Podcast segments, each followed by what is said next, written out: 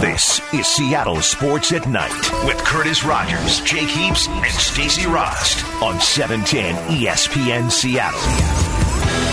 Seattle Sports at Night right here. We had to talk Stacy off a ledge just a little bit ago. She was. It sounded like she was trying to put up a fight against Paxton Lynch. Like Sometimes I make Actually a joke and I just roll with it a little too long. Yeah. I was making punching moves, like you could hear my watch on the mic, and it looks like a little cabbage patch doll trying to punch as hard as it can.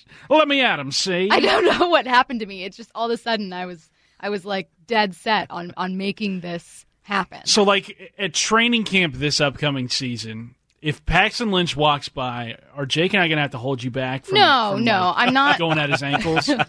I'm not really gonna fight anyone. I think I just the joke felt I just couldn't get away from it. I was like suddenly We've- rooting we- for it a we've little all, bit. We've all been there where we just take it just one step too far. What if I just do a little bit, just like a flinch, just a little bit, just enough to make you guys nervous? and then watch like Paxton Lynch and his Kind of mustache flick. recoil. Like, oh, a little scared. what's up with her? Oh, Seattle. I want I want this to happen so bad. Can Kind we, of. Can we set this up, please? I've Yeah. never been in a fight ever in my entire life. Well, yeah, with that attitude, I can see why. Uh, Like I'm a quitter. Like I wouldn't do it. yeah, no, Oh, uh, man, let's get into the Mariners. let's do it. Mariners, they've dropped six in a row after such a hot start. I don't think anybody had projected them to cool off the way that they have over the last week here. Losing three in a row to the Astros, losing three more in a row to Cleveland. If you, I think for me, when I look at what they've done over the last week, I think it boils down to above all the starting pitching that they faced in these six games. And you look at how they got off to such a hot start, it was taking advantage of starting pitching. It was just absolutely destroying whoever was going to go out there and take the ball from the very get go. I think through the Kansas City series, opposing starters had an ERA over 10.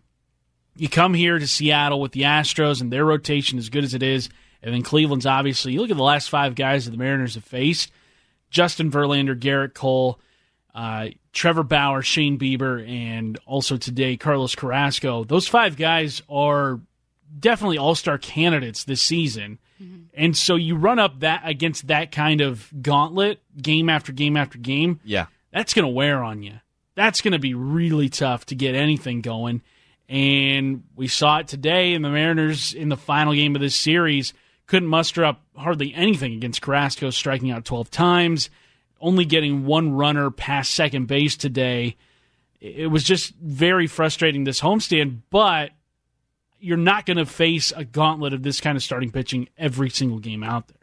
Yeah, that's fair. Maybe it's not completely fair to to gauge where they're at uh, after that level of play. Um, but that being said, you and I had a conversation about what do you expect to stay the same about this team? What do you expect to change? And kind of what do you expect to rear its head? And I think the fielding errors, uh, the bullpen, those certainly reared their heads during uh, this two series stretch. Um, but I think I was still expecting more consistency from hitting, and uh, I think you make a fair point that that maybe a better gauge for that lies in the series that lie ahead. But uh, but that still surprised me. I don't know. Maybe that's kind of a cop out from from not really knowing what to expect from this team. So so I kind of changed that barometer, and that's not fair. Yeah, well, I, I think that they didn't they didn't light it up uh, i- i- in these uh, in these matchups versus great starting pitching. At the same time, it wasn't like they got shut out every single game. There were a couple games where they scored some they've scored five runs or they'd be in the hunt and, and make a comeback, and then Their opener against the Astros, even Right. you know, outside of those Two those grand pitching- slams, they were still very much in that Yeah. one. Yeah, yeah, exactly. And uh, you know, two nights ago, you know, bottom of the eighth, they start making a little bit of a run on a comeback uh, of a comeback, and now fielding errors uh, really, really bite them. Uh, and uh, and so I, I expect this team to be, you know, kind of in the middle of this, uh, where they're going to still have great offensive output. Um, and they're going to be able to win, you know, a decent amount of games, more games than maybe we were anticipating. Uh, but overall, you can't you can't make up for the lack of a bullpen and the lack of uh, of a defense uh, with with those critical errors. But the one thing that was really cool to watch tonight was Erik Swanson. I mean, that was a, a really solid outing from him. And the and, I, and I'll take this one step further. Erik Swanson came out through the Paxton Lynch trade, and and so the would, James Paxton or James Paxton yeah. trades. Yeah, sorry, what did I say? We're Paxton, talking about Paxton. Oh, okay. Paxton's yeah, I, I got up. my Paxton's We're mixed up. Yeah. it's just you know all the Paxton Lynch. That's talk. right. That's right. So I, I, appreciate you guys having my back here. Uh, so uh, that to me is very encouraging because they identified great talent. They were able to identify someone in that trade, uh, like Swanson, that hey, this is a minor league guy that can be legitimate, and if this continues to pan out and now you can have a little bit more faith in Jerry Dipoto and some of the trades that he made to go after a J.P. Crawford, uh, uh, a Jarred Kelenic, you know, uh, uh, Justus Sheffield. So I think that's one thing that I took away from this game. Yeah, Swanson today, six innings pitched, just two hits allowed, one of them being the home run that ended up deciding it in the fifth inning. But you saw from him today, I think the most encouraging thing that I saw in watching him pitch was his efficiency he wasn't getting into long at bat after long at bat. The only long at bat he got into was the one where he ran into trouble against Jake Bauers, who hit the home run. But other than that, he was setting guys down really quickly, really efficiently, and that's something that you don't see from young pitchers from time to time. Is is them being efficient and just not wasting pitches and, and really attacking hitters, and that's what he did today. Six innings pitched, just two hits allowed. I mean, for a guy who was making his first ever start at the big league level it certainly didn't seem like it. It did not seem like this was something that was, you know, too big for him. Yeah, taking a taking a step back away from from solely pitching to look at this team, we had a big if true a while ago.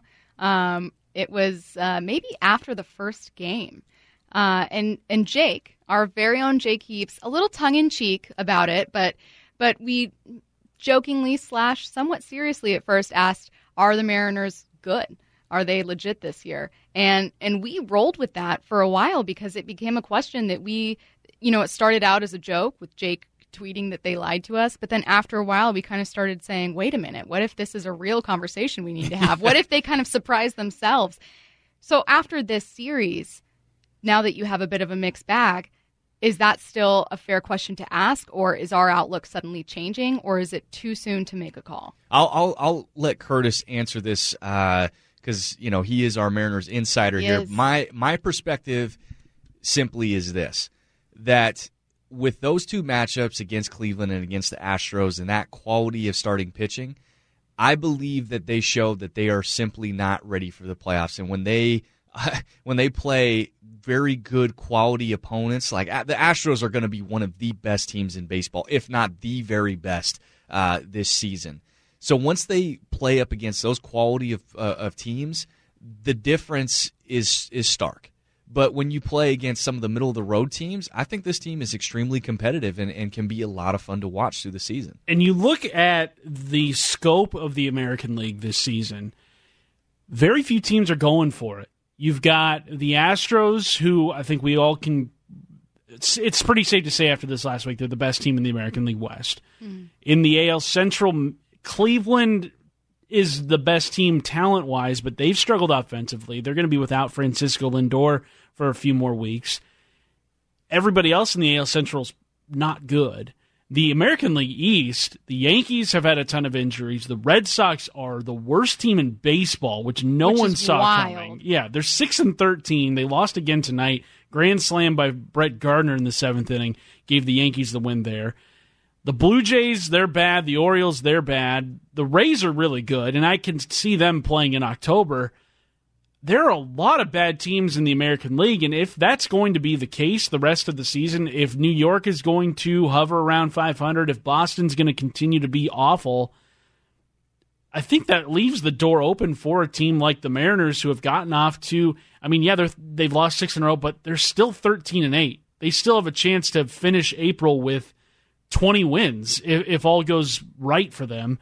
And I think just with the how mediocre the American League has been this season, the Mariners could back their way into a playoff spot in a year where they didn't even set out to be contenders. Can you imagine after seven what is it, seventeen years of uh, missing it, going on 18 18, now. 18 years, that you kind of like accidentally get into the playoffs. And not only that, but that you just you just weren't as bad as Right, you initially thought, and everybody else was a little bit worse than what you Yep. were expecting to be. Like, not only did, did you not play necessarily great to get into the playoffs, Yeah. but you just didn't play as bad as you thought. it's That- someone calling your name when you weren't paying attention, like the Mariners, and then all of a sudden they look around like, oh, "You no, you're not good." Okay, well, I guess it's me. I guess it's my turn.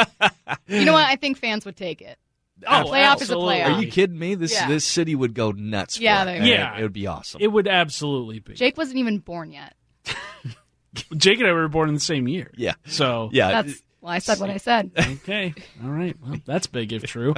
Coming up in about 20 minutes, big if true. Would the Seahawks actually make a draft day trade of Frank Clark? That's coming up in 20 minutes from now. But which of the Seahawks prospect visits so far interest you the most? They've welcomed in a lot of guys to the VMAC over the last couple of weeks as they get set to take part in the draft eight days from now. So, which of these guys who have visited the Seahawks facility interests you the most? We answer that next. Curtis Rogers, Stacy Rost, the quarterback, Jake Heaps, right here, Seattle Sports at Night on 710 ESPN Seattle. You're listening to Seattle Sports at Night with Curtis Rogers, Jake Heaps, and Stacy Rost Powered through the Alaska Airlines Studio. on E 710 ESPN Seattle. We're taking your text questions when we close out Seattle Sports at Night about a half hour from now.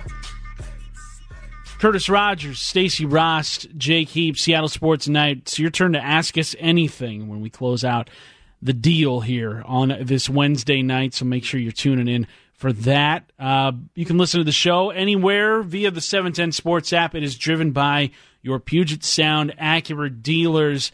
Before the break, we asked the question which Seahawks prospect, or at least a prospect available in this year's draft, and the visits that they have taken to Seattle, which of those has interested you the most? And there are a lot of guys that kind of pop off the page here when you look at every single one of these players that has visited Seattle. The the possibilities are very intriguing. You know, you look at uh, N'Keal Harry, wide receiver from ASU, uh, Kaleb McGary, offensive tackle from Washington, Taylor Rapp, guys who are very well known to Husky fans and also Seahawks fans around here. Jeffrey Simmons, who is one of the best, I believe he's like the NCAA's all time sack leader. Uh, so Rashan Gary, another guy at, at the top of a lot of draft boards. So many intriguing names, but I want to know from you two, Stacy and Jake, being Stacy, you being the Seahawks insider, Jake, you being the former player, the guy who's who's got it all. Which prospect that has visited Seattle interests you the most when it could be a possibility for the Seahawks at 21 or, or later on in the draft? Uh, this is a a uh, this is a draft for the Seahawks that is really really important. Uh, and and one where they cannot mess around. Stacy, uh, your your quote for them or your mantra for them was uh, "Don't get cute." Uh, mine was uh, "Quality over quantity" because that's the situation that you're in, and we are going to find a lot about where the Seahawks think that their needs are they don't have room for error. They don't have room, like as Stacy said, don't get cute to take on project guys at different positions. Uh, they have specific needs, and I would say one of the things that stands out to me before I get into anyone specific is the fact that they met uh, with three uh, really quality receivers um, that uh, are, are, are around the second to third round, and they, you know, potentially a, a late first round pick. Uh, I think that that's really important to point out. Uh, I think that they are for sure in the receiver market, and I think that they will take a receiver higher than what people might anticipate because you simply do not know what's going to happen with Doug Baldwin. Is he going to retire? If he plays this season, can he remain healthy the entire year? And also, is Doug going to remain a Seahawk from that point on? Uh, he has one year left on his deal, and is is Doug's future in Seattle done after this season if he plays? Which hurts my heart to think about that. Um, the other thing that is interesting to me is the safety position. Uh, the fact that they they met with uh, a ton of safeties and what all of those guys were able to do in their careers was be extremely diverse. So hmm. those were guys that not didn't just play. I played free safety or I played strong safety. More like a Bradley McDougald. These yes, these were hybrid guys that played multiple positions. Some played some nickel, some played corner, some transferred from corner to safety. They have flexibility in their game so that you can piece these guys around around a Bradley McDougald, a guy that could maybe play some nickel for you uh, when you play nickel and dime. So I think not just getting a secondary player, but a guy that is extremely athletic and a guy who has high IQ that can play multiple positions is going to be very important for the Seahawks. Is the idea that uh, you maybe don't. I think you see reflected in franchise tag values that pass rushers and a couple other positions uh, have started to become seen as more valuable than a wide receiver. It's kind of the way of like, it's not quite like a running back, but it's this area where I think people see it as a mistake sometimes if you pick a receiver in like the top 10. Right. Um, and, and that seems to be a trend that I'm seeing with draft, with mock drafts this year. What would be too high for the Seahawks to take a receiver? Because you're you're saying they should use one of these four picks, assuming that they even stay with four picks, Yeah. that they need to use one on a receiver. Right. I, I think that they will acquire more picks. And so that's where I think that they're going to be able to take a receiver a little bit higher. Uh, so I again I throw out the number six. I think that they are going to try to trade down twice uh, and and maybe have the ability uh, to get six picks. And if you have six, I would assume let's just say you have two second round picks and two third round picks at some point in time. I would expect one of those picks to be a receiver. Um, and so that's where a, a N'Keal Harry from Arizona State, that is a name that really intrigues me because he's an extremely talented guy. Big He's- guy, too. He is a big body guy who can who can make difficult catches. Uh, and and you could see him slip in this draft because he's not a freak of nature in terms of his speed, uh, and and sometimes the the sexy receiver uh, ends up getting picked higher than maybe what they should, like a like a DK Metcalf, because he absolutely destroyed uh, the 40 yard dash. His his numbers are in, in, incredible from a physical standpoint, but N'Keal Harry is a guy who I believe is the more complete receiver. So somebody like that, a a, a Parris Campbell. Uh, uh, from Ohio State, those two guys really intrigue me, uh, and, and I think would be a tremendous fit in this offense. I look at the prospects that have been brought to Seattle in the draft process or the draft process uh, for the Seahawks to scout. One thing that stands out to me is the lack of offensive linemen and running backs, which you would think the Seahawks would always be trying to look for the next wave, considering with how much they run the ball. You've got, I believe, offensive linemen. It's just Andre Dillard, Kaleb McGary, and that's it. Two local guys. And then running backs, Darwin Thompson out of Utah State. That looks to be the only running back that they've brought in. Does the positions in which the Seahawks have brought in prospects here, does that scream to you guys, or at least kind of show the Seahawks cards a little bit that, hey, maybe we're going to start throwing the ball a little bit more? We were well, we were talking a little bit about just kind of what the looking at just the positions of prospects, what that tells you about things. And like Jake said, he was, you know, looking specifically at that safety group that there's a lot of versatile defensive backs and that, the secondary is something that they're certainly looking to address. Um, so I'd say a little bit, but I think that you could even look before you're looking at these prospects and look at what they were doing training camp. I was expecting them to be uh, integrating the running backs into the passing game more. I mean, they were a big part of drills, and I know that that happens every year at training camp, but it felt like a very intentional thing to to really diversify the passing game, get a lot of guys involved. And so I was a bit surprised when we didn't see that as much. It might have been because Chris Carson was so successful on the ground, and and that initially they had uh, some help from guys like Will Dissly, so they just didn't turn to it as much. Yeah. Um, it could have been that other guys were injured. Uh, you know, C.J. Procise would theoretically be your pass catching running back, as would J.D. McKissic. So so you had some some injury issues there, but I think that when you look for something like that and you wonder, you know, is are they showing their cards? Are they going to be looking to do a bit more of, you know, like passing or whatever? I think that that is a thing that you could tell from before this list. Yeah, I, for for me on some of those, Curtis, like running back. I mean, they're really not in the market for a running back. Well, they have a lot of into the control over the running backs they have now. For sure, it, it- there really isn't any interest for them to take one, and I would be I would be livid if they drafted a running back. Uh, in What this if it was in the first Uh, round? uh, yeah, let's not let's not go down that road. Back again, to back years? So uh, let's not. I just keep let's- adding qualifiers. Yeah, let's not let's not do that. Uh, I, And I what would if it was after trading up? yeah To pick number four. for for for them? Jake just explodes. oh my gosh. Uh, for for them, I would say the defensive line. Uh, the fact that you don't have as many defensive linemen uh, on this list is a little bit telling because True. you don't want to show your cards in these in these visits. You do not want to show your cards on some of these players.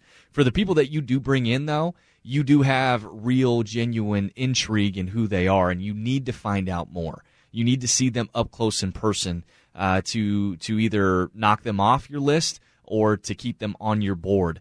Uh, and so, a, a guy like uh, Jeffrey Simmons is a guy that that uh, screams to me as a no brainer in terms of guy you would try and visit with. Uh, the D tackle, three four defensive end from Mississippi State uh, has a little bit of a um, uh, personal issue uh, from you know his uh, I think it was three or four years ago had he dom- in high school. when he was in high school domestic violence uh, situation and then goes to Mississippi State and from everything that we know uh, totally turned his life around. Uh, is a is a high quality player. Um, our own Brock Huard actually, uh, if I recall right, uh, did a uh, draft breakdown of him, and he's a guy that uh, has all the talent in the world, uh, but is a risk to take because of that history. And so the Seahawks want to meet with him, want to get to know him better. So if they did take a chance on him, he would be a guy, Curtis, to me, at 21, if he slid to them potentially. Uh, I think that they could maybe pull the trigger on that because he is that type of a difference maker. And this visit possibly could have been the difference uh, of them feeling comfortable taking him or not.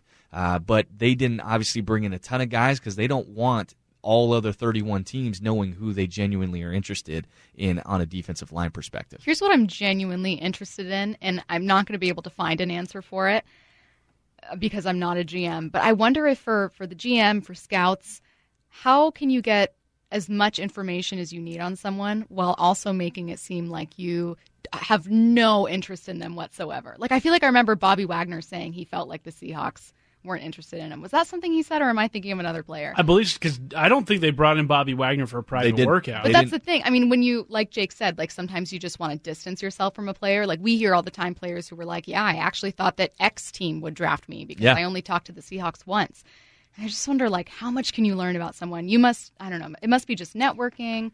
It's just an off topic kind of thing that I, I really do wonder when they talk Yeah. about kind of anytime you hear a guy say, I had no idea. Yeah, it's crazy. I mean, uh, when I when I ended up going to the Jets, I'd never talked to the Jets. I talked to like Ever. I talked to 15 teams, and the Jets were the only ones that called me, uh, and that was for a rookie minicamp tryout, and it was just like this is unbelievable. Um, Yeah. So th- there are countless stories like that. The NFL is a weird deal. They don't give out information. They don't talk. Uh, they, they they don't want to show any of their cards. Um, so it, it yeah, all these players they have no idea unless you're uh, Kyler Murray or you're Joe you're Joey Bosa. Like you've got no clue. Coming up next, sort of a big if true revisited. We've got Jake here. Tom Pelissero, he joined John Clayton yesterday, floated the idea of the Seahawks making a draft day trade of Frank Clark. A day later, do we still feel the same way about it? We answer that question next. Curtis Rogers, Stacy Rost, Jake Heaps, Seattle Sports Tonight on E 710 ESPN Seattle. Live from the Alaska Airlines studio, this is Seattle Sports at Night with Curtis Rogers, Jake Heaps, and Stacy Rost on E 710 ESPN Seattle. We're taking your text next here on Seattle Sports Tonight. Ask us anything to the Coors Light text line 710 710. It's always there for you. Don't be shy. Curtis Rogers, Seahawks insider Stacy Rost, the quarterback Jake Heaps, a power trio unlike any other. I think mm-hmm. that's that's fair. That's a- very fair. Yeah. Name a better trio. We'll dare you. wait. No one. And no one. Okay. And the text line is quiet. That's exactly what we thought was going to be the answer. Stumped. As we do each and every night here on Seattle Sports at Night, it's time for Big If True. And last night, Stacy and I, we looked at a little nugget that Tom Pelissero dropped for us when he was on with the professor John Clayton on Tuesday. If you haven't heard that, check out the podcast, 710sports.com. Every, every single hour of Seattle Sports Tonight is there for you. You can download it on iTunes. You can also download it on Google Play. Uh, also, our website, 710sports.com. Click on the podcast page. But tonight, sort of a big if true redo. I think that's It's a remix with Jake, and I think we're focusing a little bit more on one part of it. So, without further ado, here's tonight's big if true. This can't be happening! Big You Can't be serious, man. if. Did he say that? True. History is going to change. The bottom line on the hottest opinions of the day. You cannot be serious! Big if true. Tom Pelissero of the NFL Network, a guy who's very plugged into the NFL. I consider him to be one of the one of the more trustworthy reporters out there of all guys in the NFL circles. Uh, yesterday with the professor talking about Frank Clark and his future in the Seahawks organization, and he said that there are teams very much interested in Clark's services. you know, Frank Clark is looking out there at the Demarcus Lawrence deal and saying, well, if Demarcus got what was it about twenty one million a year, something like that, you know, I, I want to get over that. Um, but that's a that that's a sizable sum to commit be committing to uh, one player in that defense, especially if the trade market materializes for Frank Clark. And you know, the way I hear it, there are several teams that are um, in the mix for Frank Clark. Nothing imminent on that front, but that's definitely a, a situation to watch as it plays out over the next nine days here. several teams in the mix in the hunt for Frank Clark. Yeah. Jake, when you hear words like in the hunt for Frank Clark, Mm-hmm. does that signal to you that the Seahawks are in fact dangling him out there, or is that just teams doing their homework on it? Yeah, I think that this is something where the Seahawks are actively pursuing this. Uh, how active, I do not know. Uh, but it's something that you have to put on the table and you have to legitimately consider this. And I believe that this is an Earl Thomas situation uh, from last year. That uh, this is a case that if you can get great value out of a Frank Clark trade, then I think you can't pass it up. And for them, they believe that Earl Thomas was a first rounder or not worth trading at all. And I believe that that's the same thing with Frank Clark. And if they're not That if it doesn't happen day one, it's not happening. Correct. If this does not happen day one, this trade is not happening at all, and uh, and so that is something to look out for. I, I have a hard time seeing that this will happen before the draft. I think this is a day of situation, and I don't. And and this is this is a hard thing because, like I said earlier on the show, it's a risk. If you trade Frank Clark, it is because you're basically swapping out Frank Clark for a younger, uh, a opportunity to get a younger uh, uh, potential franchise marquee defensive end, pass rusher, and you're taking a chance there um, and, and having someone secured for the next uh, four years potentially instead of going down the road with Frank, Frank Clark where you have no idea what he's asking. Uh, right now, you know that he thinks he's comparable to Dem- uh, Demar- uh, Demarcus Lawrence and that contract, and the Seahawks are just simply not uh, willing to do that deal right now. And I don't blame them from a money standpoint if Frank wants a, a very comparable deal to that. Um, and uh, and so it, it makes it difficult, or they keep him on the franchise tag this year at 17 million, and and they try and look for the future going into next year. Uh, that those are all the situations that are up in the air. But if they can deal him for really good value in the draft uh, and get a good quality first round pick out of it, I think it happens. So if you can't deal him day of, then do you do you look to a long term contract? And if you do that, what happens if he's asking for more? Tom Pelissero kind of hints that he wants more than that 21 million that DeMarcus Lawrence is getting. Is, uh, is that something that that you pay him? What makes those two players different? what might make him Yeah. worth that essentially? as of right now, I, I don't think you can good conscience can pay uh, Frank more than Demarcus Lawrence right now if that's indeed what Frank wants. Uh, now Frank is is two years younger, um, but the difference in Demarcus Lawrence and Frank Clark is even through last year is I love uh, Frank Clark. Uh, and don't get me wrong, I, I think he is a legitimate player. Last year, a, a, a little bit past the halfway mark, Frank was a elite pass rusher, and then he became a total complete player, meaning that he was a game wrecker in the pass game and also in the run game. Uh, But that was not felt through the entire season. Demarcus Lawrence is that player every single year, game in and game out. And that is something that if you're going to pay Frank that kind of money, then you need to see that one more time. You need to see it one more year. Frank play this out on that ta- on that franchise tag and see him be the game wrecker that is a Khalil Mack, that is a Demarcus Lawrence, that is an Aaron Aaron Donald type of player because that's the kind of money you're talking about right now. And Frank would need to prove that. If he's coming in at lower than Demarcus Lawrence, then I feel more comfortable. But if it's at or above, nah, you you, you got to give me one more year to prove that you can be the all around game wrecker for that kind of money. And if and if that's not the case, then I think the best thing to do is to get really good value for Frank Clark right now, if they can, and get a first round pick and get someone locked in for the next four years. You know, going back to that question though, if you pay Bobby 18 million or Yeah. you just give him a lot of guarantees. Mm-hmm. You've always, you've got 35 million for Russell Wilson. I know we've talked this it feels like to death, but I think that the conversations that, you know, a lot of us are having on the shows is is almost expecting that one has to go. Can you sign all three? I think you could sign all three. It is possible. There's no question. The the hard part that's hampering the situation right now is you have uh, Kam Chancellor still on the books. He will come off this year. That's something that that's been there. The other thing is Doug Baldwin. What is that situation going to look like? His, his that 10 million number will come off the books next year. So in theory, the cap space that you do have going into 2020 and 2021 is extremely healthy. Now, the Seahawks could take a couple different approaches. They could say, hey, we want four cornerstones.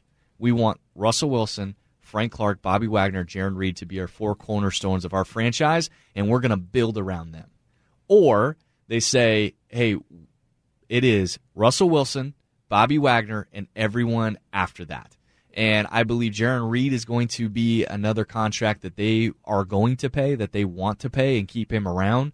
Um, and so I think that you're talking about the latter situation there of everything about Russell and Bobby building around it and trying to have as much cap space to to to maneuver that roster around as much as possible. Text coming in from the 509. We asked the question who's a better trio? They said Tyler Lockett, DJ Fluker, and whoever the cameraman is. Uh, I have to wonder who it was. One thing that Russell Wilson said today that uh, kind of surprised me was he was asked kind of when he first saw it, and he said that it was during a team meeting he came in and Schottenheimer, like they were all talking about plays, and Schottenheimer was like, "Well, what do- let me show you something," Oh, no. kind of like as So if it was good. like, "What do you think of this?" And then it was this video. It's so Oh. good. It I'm was so- surprising. I thought I imagined that it was posted to to Instagram or something. Right. I am so happy that that happened. That it, Russ deserved crap for that video. Uh, I there's so much to dive into that, but the fact that he got roasted uh, with the team, with his teammates, I think that those are the types of fun things that you look for. And if you're a franchise quarterback, you have to have those kind of fun moments to take light of yourself and to know that your teammates and your coaches feel like you can do that because. Ah, we've heard in other organizations like Aaron Rodgers that probably wouldn't have flown too well with him. He's a little sensey poo. yeah. Coming up next, we answer your questions. Send him in. Coors Light text line is there for you. 710 710. Ask us anything. Wraps up Seattle Sports Tonight on E 710 ESPN Seattle. Live from the Alaska Airlines studio, this is Seattle Sports at Night with Curtis Rogers, Jake Heaps, and Stacy Rost on E 710 ESPN Seattle. Get those questions into the Coors Light text line 710 710. It'll be time for you to ask us anything right here on 710 ESPN Seattle. Seattle Sports at Night with you. Our draft coverage is brought to you by TSA Jobs. Now, during the break, we kind of wondered, like, because oftentimes we get ad reads here that none of us look into and wonder, like, what are we shilling here? Probably shouldn't say that. No, or what? What are we? What are we selling here? Because TSA jobs, it's like, is that the actual TSA. We're, Turns out. turns out it is. We're being sponsored by the TSA, which shout out to them. I mean, they keep our airports safe. And Yeah. if you You know what? Shout out to SeaTac Airport too. I think Yeah, a good time to which is Stacy's think about that. hometown. SeaTac. Can I read questions now?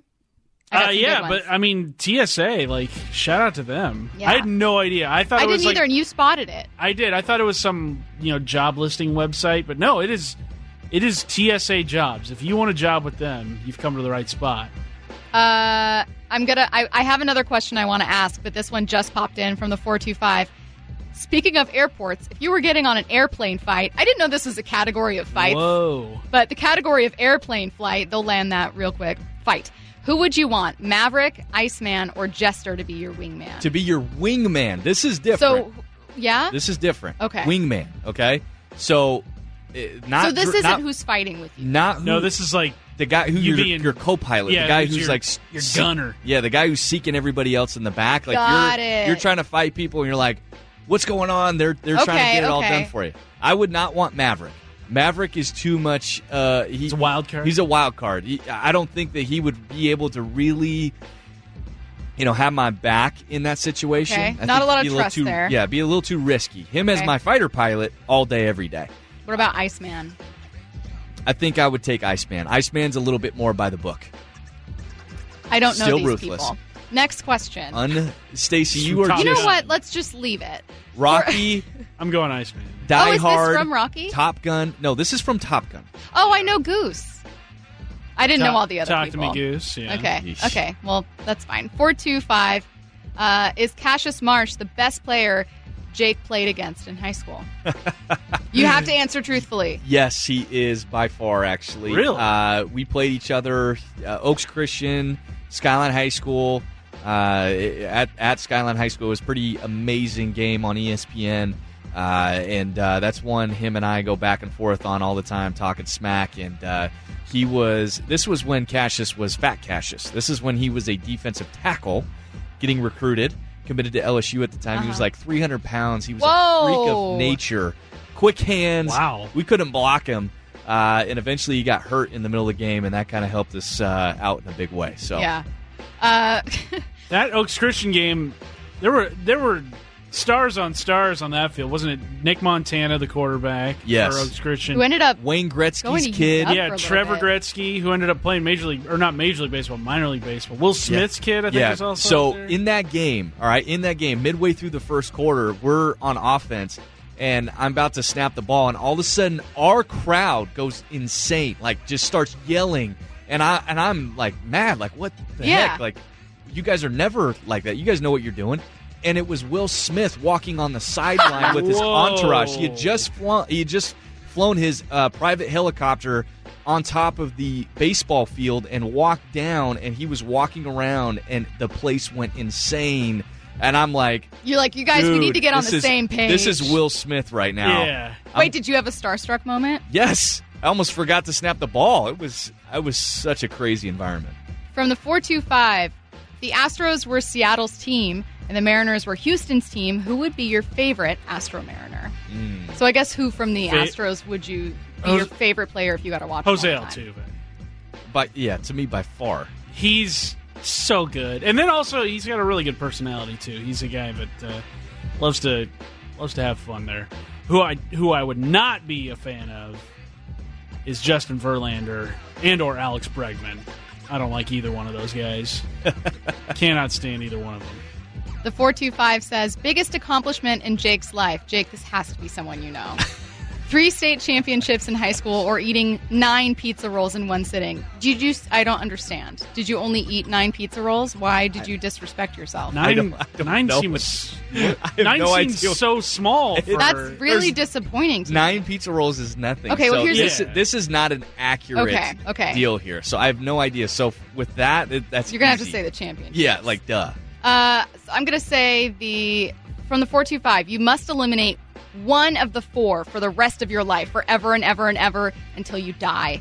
I added that last part. Mm. Number one, Snickers. Two, Kit Kat. Three, Butterfinger. Four, Milky Way. You can never have it ever again, and you can't even have a bite to be like, I just wanted to to have like a taste of it just for the last time. You have to decide right now. This is the easiest, Kit Kat. easiest one. Kit What? Kat for me. B- Butterfinger. Oh It is yeah, I'm gonna say trash. Butterfinger. It just it's gross. Pretty It soon crumbles you're, in your Well, mouth, well, and then it gets stuck it's in your teeth. And you're pretty soon you're chewing the Butterfinger with the Butterfinger because it's stuck Yeah. in your teeth, and it makes like a yeah. Yeah. Okay, here's the reason why I say Kit Kat because I think it's just plain, and if I'd never had it before, I'd be fine. A Butterfinger, I wouldn't want it every day, but every now and then, a Butterfinger is good, is really good to me. I just can't believe you're choosing it over Kit Kats. yes. It's the weakest of these candies. What? Not a I just- chance. It's not elite. From Would the- you want Kit- your Kit Kat Butterfinger is leading not your Yeah. team Exactly. on a two-minute drill? Yep. No. I don't know that Butterfinger can do that. Sni- of those four, Snickers is by far the best. From the 425, if you I were agree. wrestling at WrestleMania, what would your entrance music be? This is similar to the question of like, what would your walk-up music be? Yeah. yeah. Uh, I think with WrestleMania, though, with walk up music, intense. you can choose whatever you want, but WrestleMania, you need to choose your favorite song that is also a song you could listen to right before you fight someone. yeah. Like, what song do you listen to when you're real mad? Or, or if you, or if you're John Cena, you could just make up your own song, Yeah. right? He he wrote his own Yeah. entrance music. Or if you're The Rock, you can just listen to yourself talk, right? Yeah. Have Yeah. your own have your own slogan. so I don't know. I mean, there's yeah, there's there's there's something. I don't know. I don't know. Yeah. I, I probably just make up my own thing because I'm WrestleMania and all those guys are just into themselves anyway. So is there a better cereal out there than Reese's Puffs? I'm going to say yeah. yes, Reese's by Puffs is like far a number the- six. number seed. six. I mean, it's, it's Reese's for breakfast, Right. As, as the commercial would say. But Yeah, Reese's I'm gonna Puffs say way down on my what's list. the best cereal ever? You know what? I like um, Cap'n Crunch peanut butter. peanut butter. Yeah, Oh, you got to go Crunch Berries in my. uh, my I- mind. only berries or or the mixed. no, variety? the mix, the mixed Okay, variety. Maybe I'm not I'm bored. crazy. I, I love cinnamon toast crunch. I love all the Yeah. cereal. Boom, I love Yeah. that too. Uh, Froot Loops is always The good. three six zero says corn pops. Get out of here. What? So Get Ugh. out No, of here. You're wrong. Corn pops? Yeah. Don't come on our text line You know what's corn crazy pops. is Yeah. there's so much sugar in them, and when I was younger, I used to think that was the healthy cereal. you know what I mean? Like I used to think Frosted Flakes and corn pops were like the healthy version of cereal, but that was just the '90s for you. It was nothing but sugar and like purple ketchup. And there were no rules. no rules. And the, the, they also had the Doritos, the 3D Yeah. Doritos that would turn your tongue blue. You, you know what's really good, but also the most frustrating cereal to eat is Fruity Pebbles. Because once it be it becomes soggy It be- it's- really then it's fast, gross. and and it gets it's just not Yep. an easy cereal to eat. No, they have a short window. Uh, the 253 wants you to know, Jake, that you are correct on Butterfinger. Kit Kat is a distant second. Yeah, I know. I, I'm not worried about you guys disagreeing with me. I know I'm right on this. Thank you, thank you, Uh, two five three. I, I think it's time for us to All go. right. Yeah. I've made some enemies. I've made some life enemies on the text line right now. Yeah, you did. That's going to do it I for see how it us. is, 253. Yeah, 253, come with it. You, that's my area code, too. I figured Yeah. that would have been better. Yeah, no, the, the, the 253, Curtis, I'm taking over the 253. I used to I- live in the 425. I can't Now Now I'm in the it's allow 253. I cannot Yep. let this stand. That's going to do it for us here tonight on Seattle Sports at Night. Thank you so much for stopping by. We'll be back with you tomorrow night. For Stacy Rost and Jake Heaps, I'm Curtis Rogers. This is Seattle Sports Tonight on 710 ESPN Seattle.